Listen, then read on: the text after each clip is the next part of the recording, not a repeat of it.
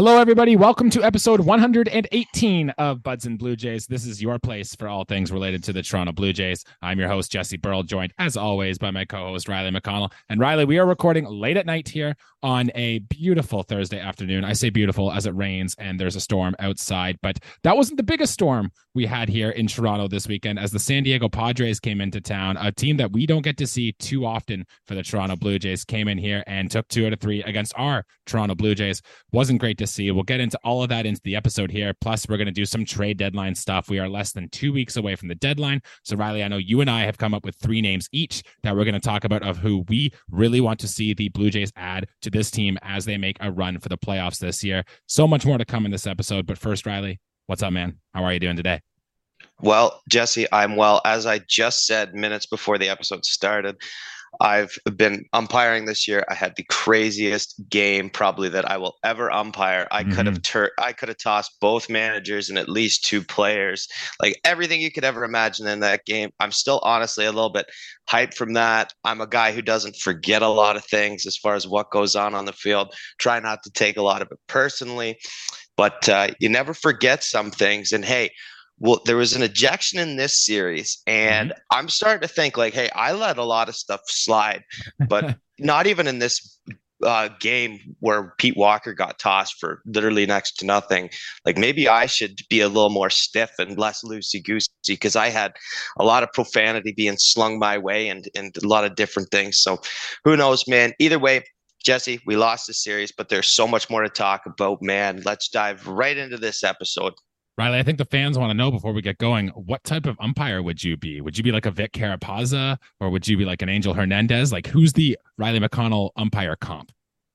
Oh man, that's such a that's such a tough one, man. Um, um umpires are so disliked and despised that um sure. Like I would uh, honestly, I really don't have one. I'm kind of just who I am. I don't know if I have the personality even for to make it as a big league umpire or to even have a comp. I'm too fr- I'm too friendly, man. I'm too I'm too friendly uh, with the players and like if if they were grading me, they'd say, "Riley, you can't can't have conversations like that with the catcher. You can't you can't do that." And it's like, "Ah, well, hey, it's it's house league ball in the county. It's like, what else am I supposed to do? I'm spending, you know, two or three nights a week like that. Like give me a break." Well, I guess we'll have to keep you as a podcast host then because you have a lot of good opinions to put out on this series and in the trade deadline. But before we get into it, guys, this is episode 118. So, as we've been doing with our episodes, we give you some random Blue Jays stats uh, for that number. So, 118 today, that was Kelly Gruber's. Shout out to Riley's mom favorite baseball player. That was their season high in RBIs was 118. And these next two kind of correlate well together, Riley. Number 118 was the number of starts that Marco Estrada made as a Toronto Blue Jay. It was also the number of games that BJ Ryan finished as a Toronto Blue Jay. So a nice little symmetry there. And number 118 in hitter war and pitcher war for the Toronto Blue Jays. Number 118 is a guy who actually hit a home run for the Cincinnati Reds today. That is Luke Maile. And number 118 in pitcher war is a guy named Jesse Carlson. So there are your Blue Jays facts with 118. Riley got to take takeaway before we move on to our game recaps? I like how you say a guy named Jesse Carlson, like as yeah. if you don't remember Jesse Just Carlson. hey, thanks, man. Yep. Get the Kelly Gruber shout out. That's absolutely fantastic. Um, yeah, BJ Ryan. I kind of got like a little bit of PTSD when you said that name there for a second. And How many games he finished? Well, how many of those were in the bottom half of an away game with a BS V, a blown save in uh, in those categories because those were those were yikes years for our bullpen. Did have one big save year though, BJ Ryan did, and he was better towards the back end of that deal. I remember that quite a bit. But let's enough about the past. Let's get to this current Toronto Blue Jays team and let's get into the game recaps in case you missed them at home. Game one of this series was a dud. The Blue Jays lose this game nine to one, and the Alek Manoah comeback story took a bump in the road here as he struggled in this start. Three innings pitched, three hits, four runs, five walks with zero strikeouts. Didn't get any better from there, Riley, as Mitch White came in to do bulk relief work, and he also struggled three earned runs in the back end of the game. But ultimately, it doesn't matter how you pitch if you only score one run on six hits, which is exactly what the Blue Jays did here. Going into game two, the Blue Jays were looking for a bounce back performance, and they did not get it in this one either. They lost this game two to nothing to the Padres. Jose Berrios was quite solid in the start, though. Six innings pitched, four hits, two earned runs, nine strikeouts. The game was scoreless until the fifth, until Manny Machado had a two run, two out bloop single, and that was all the offense they needed as the Jays were shut out for the fifth time in their last 35 games after not being shut out at a single point this season until that point. Bo Bichette had two hits. Brandon Belt reached base twice in the losing effort. And in game three, the game that happened this afternoon, the Blue Jays avoided a sweep. They were able to get a win as they win this game four to nothing. Jays were able to add a single run in the second thanks to a Jordan Luplow single that was just recalled. And Jays stayed that way until the seventh when Vladimir Guerrero Jr. added an assurance home run and Alejandro Kirk found his power stroke, hit a nice two run home run in this one to give the Blue Jays some insurance. Jordan Romano came back from his little injury there and pitched the last three outs. And Chris Bassitt was the star in this one. Six innings pitched, only four hits, one walk, five strikeouts to lower his ERA into the mid threes for Chris Bassitt, Riley. So after this, after this series, losing against the San Diego Padres, the Blue Jays are now five and a half games back, but not of the Tampa Bay Rays. They're actually five and a half back of the Baltimore Orioles now, who have surged past the Rays to take the lead in the AL East. And we are tied with Houston in the second wildcard spot, both with 54 and 43 records, three games clear of the Boston Red Sox. So, Riley, a lot of takeaways, a lot of good performances. What do you want to talk about first in this series? Well, actually, I don't want to talk about a good performance. I want to talk mm. about a mm. bad performance and something that uh, that it just drives me nuts because it was way too soon to call him up, and he comes up, oh, and has a great start. They were they were talking about the game beforehand. I think like he walked the first batter of the game. Alek Manoah obviously is who I'm talking about. They're going off and talking. Oh, he did so good his last start. He struck out five, didn't walk a single batter. Blah blah blah, whatever. And yeah, didn't strike out a single batter in this one and gave up a ton of walks, gave up a ton of hard contact. Um, this is this was bound to happen, and I almost knew this was going to happen. It was one of those things, Jesse, where um, he went out and had a great start in his first um, you know start after being sent down essentially to the bottom and got what i'm calling it's a rush job. He got rushed right back up like oh alex alec is fixed. He's fixed. Bring him back up. Bring him back up. Let him do his thing. Well he did his thing in this one and look where it got us man. Like the he's got to be on such a short leash. For me there's to no confidence right now. And I really want to see the usage the usage go down a little bit. He was spent too long in that ball game for starters. I mean, I get that we've seen Alek Manoah at his absolute best at times and has been just pure dominance, but that's not what we're getting right now. So we kind of need to uh, take a step back with them. Like there's, we we need to win ball games. We lost the series against San Diego. Sure, we can look at it. We only scored one run, but the biggest concern what out of this game was that for a, a, guy who should be pitching at least at least in the high I think like around he should have a 4 ERA right now. He should probably be a guy with close to if not double digit wins and a walks and hits per nine, probably around, you know, I'd say 1.3, and that's a being a little bit on yeah, the, and he's not you know, there. relaxed side. Oh, he's not even close, Jesse. So it was a bummer. It was a stinker. It was a letdown, man. So now it's like where do we go after this? Because it's man, something's gotta something's gotta happen, and I don't think he's gonna get sent down again. But like uh, my wheels are spinning, and you just kind of hope and pray that he goes out in his next start and is and puts in a quality start. But uh, Jesse, I just there's nothing for me to believe that right now.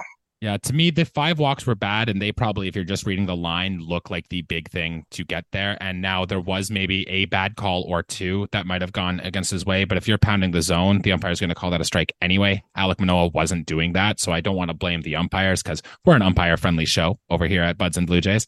But my big takeaway wasn't that. It was the fact when Alek Manoah got to two strikes, he could not induce a third one. He could not get a swing and miss. He couldn't get a get a caught looking. Like in that start against Detroit, and even in this one rehab start where he pitched in New Hampshire and struck out 10, a lot of those strikeouts were like the two seamer that started in and cut back over the plate. Like a lot of them were looking. He doesn't have the swing and miss stuff. He doesn't have his slider. His slider is still not there. That got him to the third place in the Cy Young Award voting season. Like I really do not think that Alek Manoah is a major league pitcher right now. He's not. He is simply not good enough. And Riley, we're look sit here looking for answers. It's like what do we do? The Blue Jays obviously seem to think he's ready because he had to meet a bunch of set of requirements to get the call back up. Apparently, he met those, and now he's getting the call back up. Riley, my question is: Hyun-Jin Ryu is set to return. He's got one more rehab assignment before he'll be ready to join the big leagues team.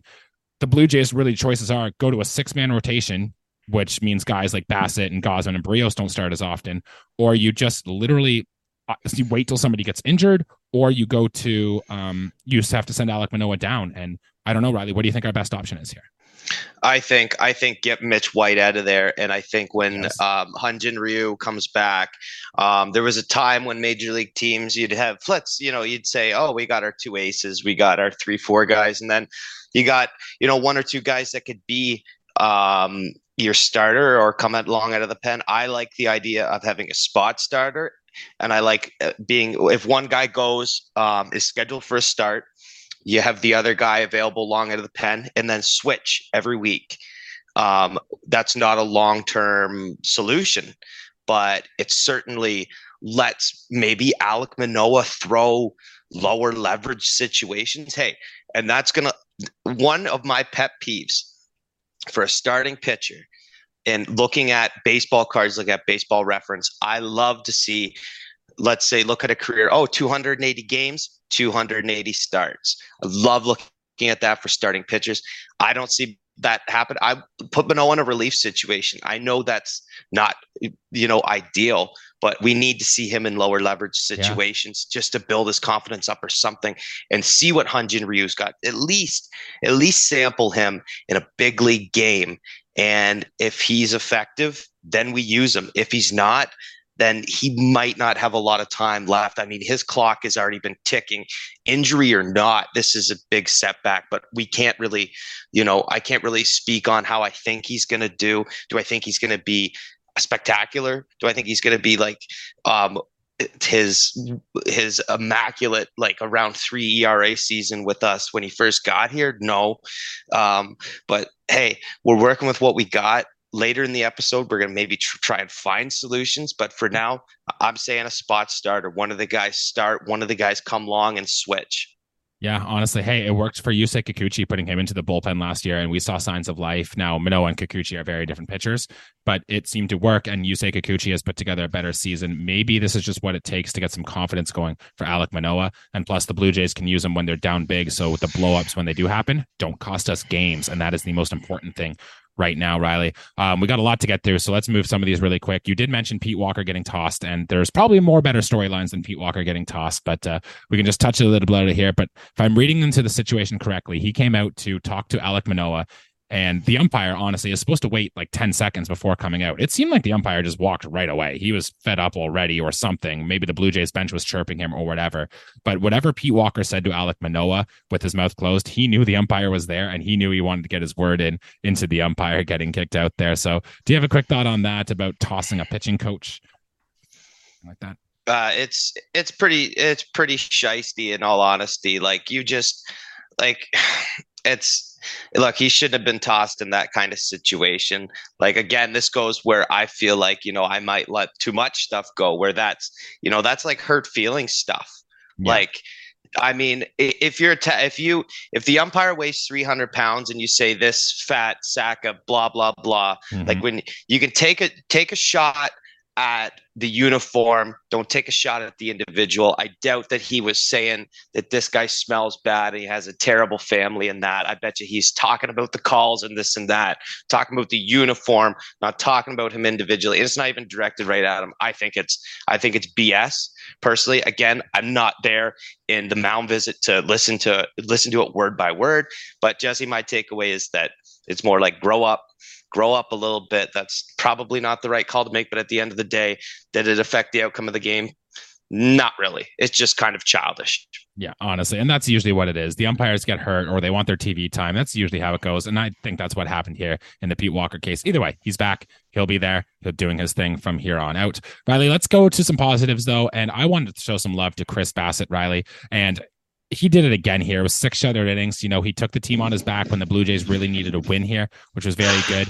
In his last 10 home starts this season, Riley, 224 ERA, a 0.87 whip, 64 strikeouts in 64 innings pitch.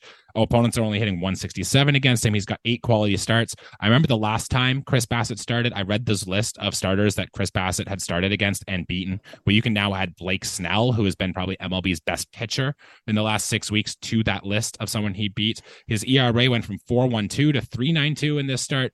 If it was six straight shutout innings this is months of work has went into this and many people behind the scenes. Oh sorry. And uh, not only that not only is he pitching well. I also wanted to give some love um, what him and his wife did. They made a massive sizable donation to jays care and every win the blue jays get when chris Bassitt starts is another $10000 donation to jays care. So chris Bassitt, not only are you great on the field you are using your time through the community and donating clubhouse. He's got the dog in him riley. That's all i can say. And uh, thumbs up to you chris bassitt Hey, one, one smart lad before he threw a single pitch in a Jays uniform said he would do just fine. Mm-hmm, mm-hmm. I recall that. And hey, a couple little shaky starts, but again, this is Chris Bassitt doing Chris Bassitt things.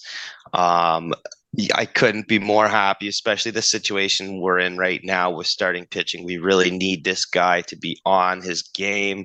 He brought it in this one. And Jesse, I just he's a you know, if he if he was doing this, Jesse, when he was 24 years old, this is a guy who could really make bank. Sadly, he's had his best years past the age of 30. I mean, but Chris bassitt is great. Hey, you know what? Whatever it takes, man, because he's he's got a good craft. He's a very very tricky pitcher, um, and it shows in this one that you know his pitch mix was great. His uh, the movement on his pitches was great, and of course, um, he was he was able to control and even the ones you know, even the pitches he throws out of the zone, they're purpose pitches, right? Yes, That's, which is key. They're by they're by design, and it works for his game. And you know, it's it's because if he hangs those if he hangs those breaking pitches over the middle of the plate, that's where Chris Bassitt gets in trouble. Or if he locates his sinking sinking and sliding stuff up in the zone, then he's going to get in trouble. And this one, great pitch calls, great pitch location. So yeah, thumbs up for Chris Bassitt under four ERA on the year. I really hope it stays there because I'm I like hey four ERA is not bad, but anytime you're talking three ERA, um, you're you're talking about a pretty good pitcher.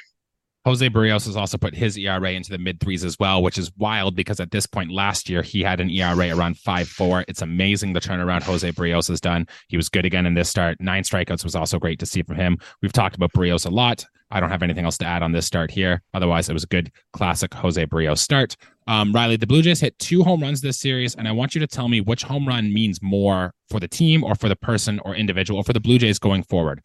First one, Vladimir Guerrero Jr. hit a home run today. It was opposite field. It was on a sinker down low in the zone. He put a good swing on it. He that's his fifth home run now at home after having zero for the longest time. He's now at five at Rogers Center. And then Alejandro Kirk hit his fourth home run of the season today. It was a two-run shot off a big looping curveball that he got the barrel out in front of and pulled it into the left sail into the Blue Jays bullpen there.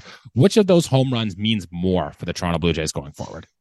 It's honestly a toss up because those are really big home runs. I'll tell you the one that caught my eye more was the Kirk home run. He sent it on an absolute rope out to left field. Mm-hmm. Um, man, Kirk's power basically gone um, this year. And it's just good to see him get a good swing off and drive it into the seats. As far as Vladdy's go, he should have way more home runs. He hit he hit the ball hard. He squared it up right center field.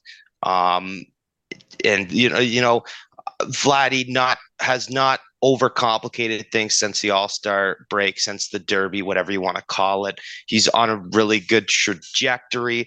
So I think it honestly, he's doing right thing. He's doing the things right. So I think it means less for Vlad. But as far as the Kirk goes, man, like he's he really hasn't had the power. He has supplied hardly any extra base um, hits this year. So, for, I mean, for him to for him to hit the home run there, um, it's not you know it's not the biggest clutch situation, but it's still nice to see Alejandro Kirk get a good swing off and uh, and go yard. It's been way too long. I couldn't even tell you the last time he had a home run. I think he hit one in the home opener, and I think that's been it. To be honest, at least uh, home runs at homes. I know he's had four on the season, so he must have had some others in there. Kirk has kind of just turned into like a Jose Molina you know, really good at framing and being behind the plate, slow as shit. And then, but, you know, also has a good contact ability just with no power. That's uh, my running comp. Maybe we'll work on that a little later.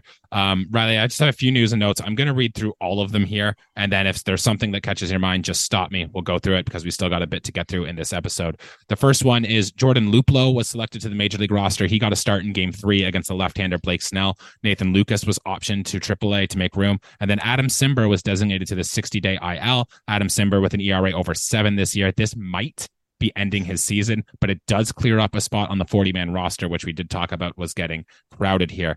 John Schneider has his 100th career victory as manager in this series. He ties Cito Gaston as the fastest in franchise history to reach the century mark. Jordan Romano was good to go. We saw him pitch a good, clean ninth inning in game three of the series. Kevin Gausman will start Saturday in Seattle, giving him a little bit of a rest. Should be all systems go for the second half.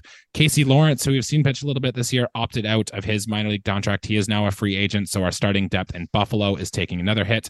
And speaking of the Buffalo Bisons, a few more minor things here. Orelvis Martinez had his first series there since being called up. He hit a home run in his second at bat with the team. And Addison Barger Riley seems to be picking up exactly where he left off. He's making he actually made his first professional start in the outfield as well, which I find quite interesting. He had a home run, 102 off the bat. Riley, um, any of those major takeaways, any of the things that catch your attention, just real quick?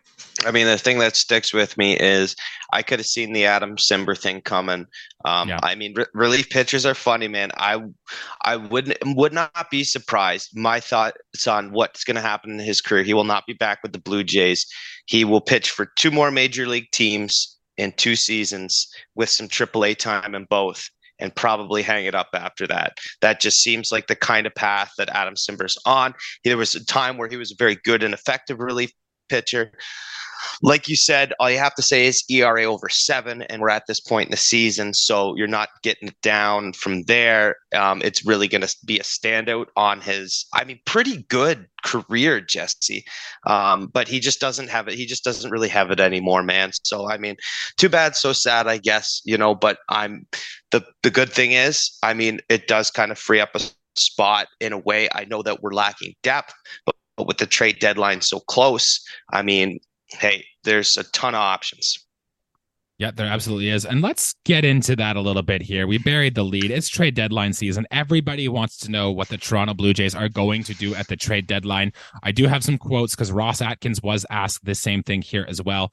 And here's what Ross Atkins said when he mod about the trade deadline. He said the Blue Jays are motivated to add. Pitching is on the radar, as with all contenders. Jays are eyeing relief pitcher and starting pitchers. You know, Ross Atkins always has a knock of saying things without actually really saying things, you know, like a lot of corporate jungle there. But this is what he said. He said a starter with options would be especially appealing. Of course, kind of what you said, right? Where they can put him into the minor leagues or they can call him up. Kind of what the Jays have done in the past by getting Ross Stripling and Robbie Ray at past trade deadlines, something like that on paper, a left-handed reliever would be a fit, but I don't think it's a necessity, as I think the Blue Jays like that Trevor Richards and Erik Swanson are still very good at getting out left-handed batters.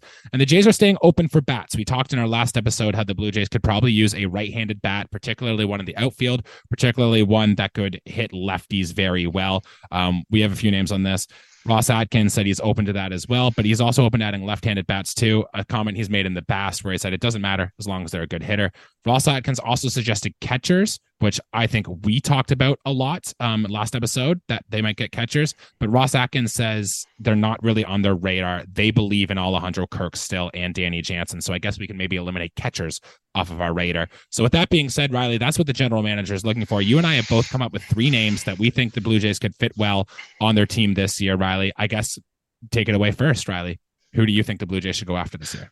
So I have actually more than three names, and I still haven't decided on who exactly I'm going to say. But I do know this. I said last week I really like a Brent Rooker, and yeah. I really like a Jack Flaherty. Um, so that's an outfield kind of type and a starting pitcher. Um, so my first kind of idea, Jesse, my first idea. I like the idea of acquiring an individual player, but wouldn't it be cool if we could go to one team and pick up two players. Oh, you're thinking the big dog, aren't you? No, here's what I'm Oh. thinking. What about a hometown return for a former Okay. pitcher and a former MVP outfielder? Okay. I'm thinking Stroman and Bellinger. Okay. That's what I'm thinking. Price goes. I know it will probably be heavy, but I fully believe in what Marcus Stroman has done this year. Mhm. And I mean, Cody Bellinger, uh, lefty bat, can supply some good power. Um, I think it would be a really, really short term thing. As far as what we would have to give up, we would probably have to give up someone like Barriera. I don't, I and and it's probably some more. Um, my other thought too, with the way the Cubs go, I think that would be I would be okay with either letting Biggio or Espinal go. I think if I think Whit Merrifield is kind of out of the question. So if we're going to look at if we're going to look at what we're going to get rid of, if we're looking at acquiring Stroman and acquiring Bellinger, um, what I would like to see happen is uh, obviously I'm if it's too lopsided in our favor, I'm not sure, but we can always scoop down some other prospects. Sure. But I'm going to say Barriera. I'm going to say maybe no, not a Relvis Martinez. No, I don't Barger's out of the him. question. No, no, but we will probably end up in if it in that kind of trade, probably Espinal or Biggio. But that's my first kind of thing. It's two players, but I that still counts as one for me. That still counts as one because I've I've done this, Jesse. I've looked at teams. I like the idea of maybe shopping at one stop and acquiring two. There was a rumor going around too that the Blue Jays did have interest in reuniting with Marcus Stroman, which seems wild to me with how Marcus Stroman left this team the first time. Like I remember he got traded the day Bo Bichette got called up. The Blue Jays, there were rumors, none of this is confirmed, but there were rumors that there was character concerns about Marcus Stroman, how they didn't want him around like a young Bo Bichette and a young Vladimir Guerrero. And it seemed like a pretty bad breakup at the time. So I'd be very surprised if that does end up happening. Plus, if it does, you're giving Stroman a spot in the rotation, and then Yusei Kikuchi is almost definitely a bullpen guy at that. And I'm not certain how I feel about that either. Uh, Bellinger, I like. I, I see it. Bellinger plays good defense. The bat has come around. I've liked Bellinger a lot. I liked him in the offseason. I like that call. But Riley, I don't think the Blue Jays are going to go out and make a massive move. Like Shohei Ohtani is not coming here, for example. And I don't even think Marcus Stroman, who might be one of the best starting pitchers available on the market, I don't think he's coming here either. I think the Blue Jays are going to try to do something like they did under the Whit Merrifield deal last year, where they try to find a player who they like, who's under control for a little bit longer, and someone that the Blue Jays can really develop into their player systems. My only concern is Riley here that this is the last chance you have to acquire a player as well, because after this, there's no second trade deadline anymore. Like if somebody gets hurt, you need to make a move now to get your depth. So my names I have here are kind of more depth pieces, but could to potential have some high impact. And my first name I want the Blue Jays to acquire here is Tommy Pham, who you might know, who's on the Mets right now. If the Mets go to sell, like they have, Mark Canha is another name too, but I like Tommy Pham a little better here. His StatCast page, Riley, is red everywhere all over. His spray chart, Riley, is a good approach hitters to all field. He hits lefties exceptionally well. He's not the best defender guy, but he can take that Nathan Lucas, Jordan Luplow role on this team. And he's a guy, if he had to get thrust into everyday playing time, I think you're okay with that happening here. So Tommy Pham is on my list of guys I want to see the Blue Jays acquire. Tommy Pham's got really good power. I know that for certain. Hey, I'd be I I love me a Mark Canha too. It really I I would I would bet I mean it's still not it's still up in the air that the if the Mets sell um, but I would say that there's probably a pretty good chance and I mean Tommy Pham being a one year player, um, a veteran player, you know, probably go a guy that goes to a contender and we got to be buyers. Like I'm a firm believer that we will be buyers at the deadline, whether it's a big splash or a little splash. Like we're going to acquire someone. I feel like Tommy Pham would be um, a positive acquisition for sure. All right, Riley, give me another name. Who's next on your list? So again, goes with the packaging. Maybe take one or two. Look at that starting pitching. I going to Oakland, taking the last bit of what remains in Oakland. I like me a Paul Blackburn and I like me James Kaprielian. Blackburn's Okay. obviously my first. Blackburn is my first. Um, if we could sneak James Kaprielian in there because this is another starting pitcher with options. I think he's got one or two left. And Paul Blackburn is a another kind of uh, Chris Bassitt comp where he, you know, doesn't have a ton of velocity, but he throws really good sinking and sliding stuff. And I think it would be a good complementary piece. Again, Jesse, and I wouldn't correct you on this, but Kikuchi doesn't necessarily get taken out of the rotation. The same in this situation with Paul Blackburn. Um, but it would just be another steady piece to add that can eat innings. I just I, I feel a guy with lots of control. Paul Blackburn, a guy with great control, obviously, and I, you know, I'm gonna bring in. Of course, I'm gonna talk about my Oakland guys because it's it's I, it's a team I watch, it's a team I see. So, I mean, I, not a lot of not a lot of other people kind of view it. Not a lot of people see it, but it's kind of like if you you know see how Chris Bassitt deals. Blackburn's probably got less velocity, um, but still kind of the same. Less loop on um, on the curveball, but definitely a slider, two seam sinker kind of combination. I think. Hey, I think he'd be a, a pretty good fit. And again, um, he might even. I know Kaprielian has options. Paul Blackburn may or may not. Yeah, he does whether not. that yeah uh, still doesn't matter we're looking at short term um, you know we're looking at short term fix as well you know throw brent rooker in there too for for, for what it's worth man Sure. Blackburn is interesting because if you look at the surface numbers, he's got a 548 ERA, which looks terrible under the hood. And then you're like, why would the Blue Jays go acquire a guy like that? One, he's cheap, right? You can have him cheap. He eats innings, like you said. He's actually um has some good stuff under the hood. Like his FIP is only 372, which would be the best of his career. He's already accumulated 0.8 WAR. The walks are a little high, but the strikeouts are the highest they've ever been. If he can find a way to induce more ground balls and maybe not so much as a hard contact, which maybe the Blue Jays can teach into him, I kind of like that call a little bit. But Riley, I'm going to go with another guy who I think the Blue Jays should go after, and that is a Michael Lorenzen from the Detroit Tigers. He is the type of guy that I think the Blue Jays could put into their back end of rotation. He's under team control for a while. Hell, he's an all star, although he shouldn't have been an all star, but Detroit needed a representative. But it is the type of the guy I think can come in, can give you quality innings. He can probably give you that six innings, three earned runs more frequently than not. And I do think, you know, he's got good enough stuff. If you have to pitch him out of the bullpen, he's done that swing roll before with Cincinnati. So you don't have to guarantee him starts, right? But if you had to come in and start a big game, he could be that guy for you. Plus, also, like if you're in a pinch in a game late and you need an outfielder, Michael Lorenzen can play some outfield too. He's not uh, a Shohei Ohtani esque two way player by any means, but he's got a little bit of that into him. So he might be my number one dream pitching target for the Blue Jays to acquire this deadline. he's actually a i i like that a lot he is a Mhm. very fun fun two-way player in the fact that um, he's not a bad hitter. I bet you if he was a full-time player, he'd probably hit around 235 and maybe stream together eight home runs.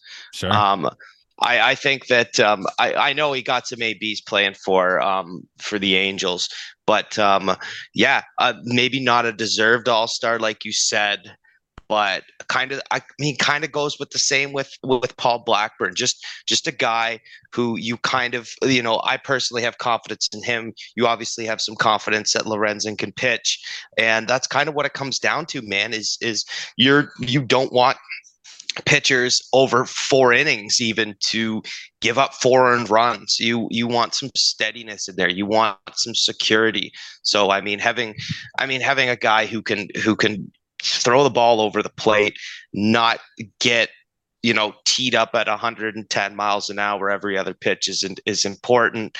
And obviously we want a guy who can limit base runners too. I think that's that's important. I mean I, ideally jesse the perfect pitcher you know gets a strike every time or if the other the other way would be he throws nine pitches um, every three innings because he induces a weak ground ball or a pop up but that's just not how things work.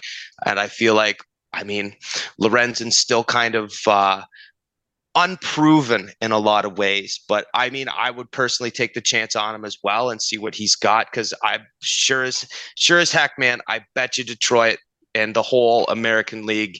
Well, maybe not every team in the Central, but a lot of teams will be selling in the AL Central, and I think Lorenzen could be a possible moving target. I think so too. Riley, one more name. Who you got? Okay, my big one.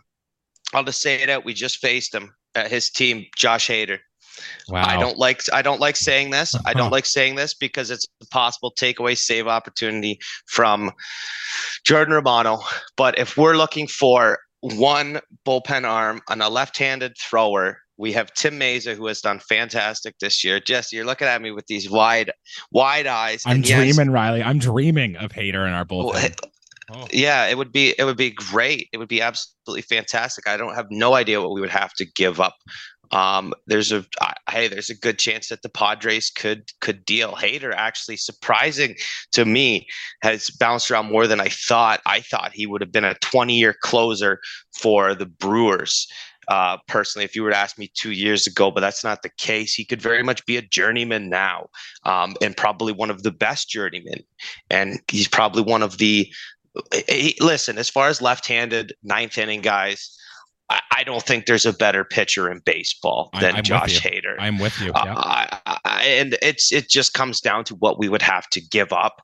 I mean, relief pitchers. If you're to look at, you know, technically, you know, we have the eight position players and then relief starter that puts us at ten. If you're to rank those ten, what's the most valuable, the least?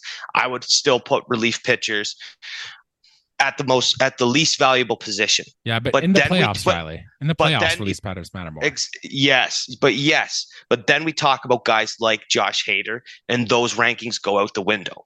Mhm. Those those rankings really go out the window when we talk about those elite talents, and Josh Hader's one of them. I think if you know, I think if we got him, I think that would be a huge weight lifted. And um, uh, hey, again, this is my third one. I could have gone a different ways. I'll give my honorable mentions at the end, Yep. but I thought I'd get Josh Hader in there because I that'd be a big splash. That'd be a huge splash, and it would be fitting one of those needs. I love it, Riley. If it could happen, we just saw him in Toronto. He was nasty. He got a couple saves in this series. He also his hits per nine innings is like four, Riley, like four hits per nine innings.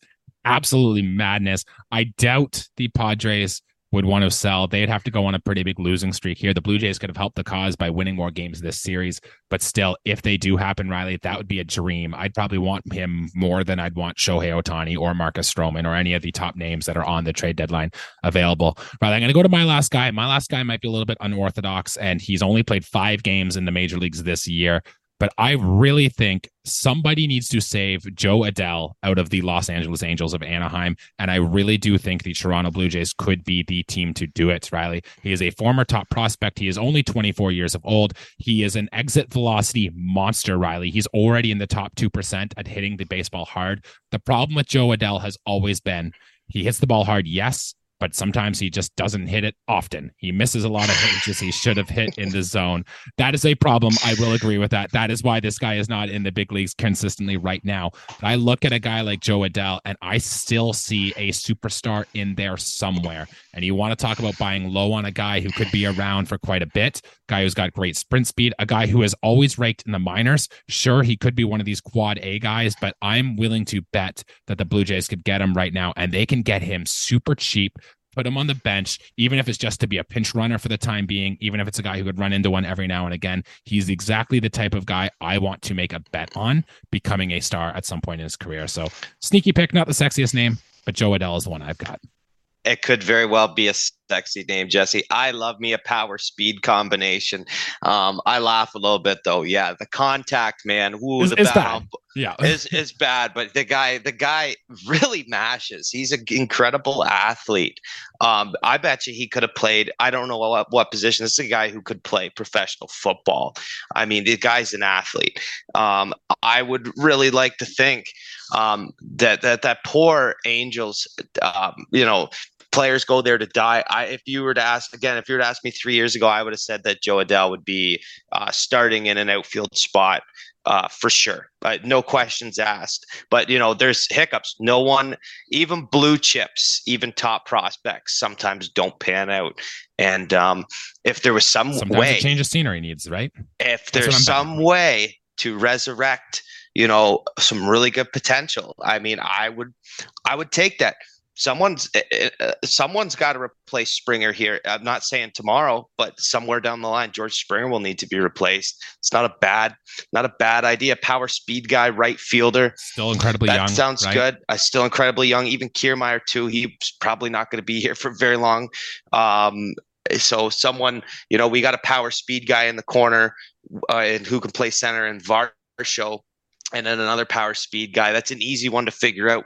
We basically to fill out the rest of the outfield in the future, we look for a uh, good bat on ball guy, and uh, we still have a perfect outfield. Again, two years from now, when we already have a perfect defensive outfield, in my opinion. Um, but uh, yeah, sneaky. Forgot about Jo Adell there for a hot minute but I'm glad you brought his name back into the story because yeah, he is a great ball player who just hasn't figured out his game yet. Riley, um, we are running out of time here, so you want to give some honorable mentions. Don't even dive into detail. Just give me three yeah. names as their honorable I, mentions. Sonny Gray, German Marquez, Bryan Reynolds. End of Lo- story. Love that. I was thinking the Pirates team as well. I like Andrew McCutchen if we could get him. And I also like some former Blue Jays. Both would be rentals. One would be Teoscar Hernandez, who is a free agent. It would be wild if we get him back here to be that place on the bench. And the other one is Randall Grichuk. And like, look, you're already paying him anyway. So you might as well just get him back here and get him in here to see he could run off to one. We know he's a gamer. We know he's good. So those are my three names as well. Riley, anything else you want to add before we get off here tonight? I really hope I Jesse. I'm more more realistically, it probably will be a little splash. I hope it's the right piece.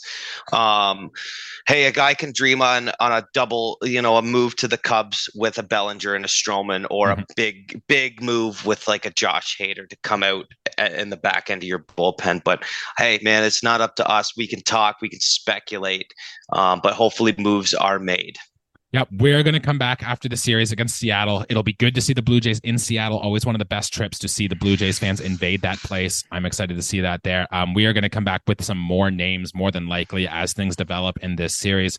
Until then, guys, we'll see you next week. Um, that'll do it for episode here today. Follow us Twitter, Instagram, TikTok, all that good stuff. Riley, thank you for staying up late for recording with me here tonight, and uh, appreciate the effort for the Buds and Blue Jays podcast here we do what we can, Jesse. We do what we can. It was hey, lot to already forgot about the Padres series. Uh, we're go. we're we we got to move past that and hopefully make a splash here in the next week. All right, we'll see you guys next week. Thanks again. Let's go Blue Jays. Thanks, guys.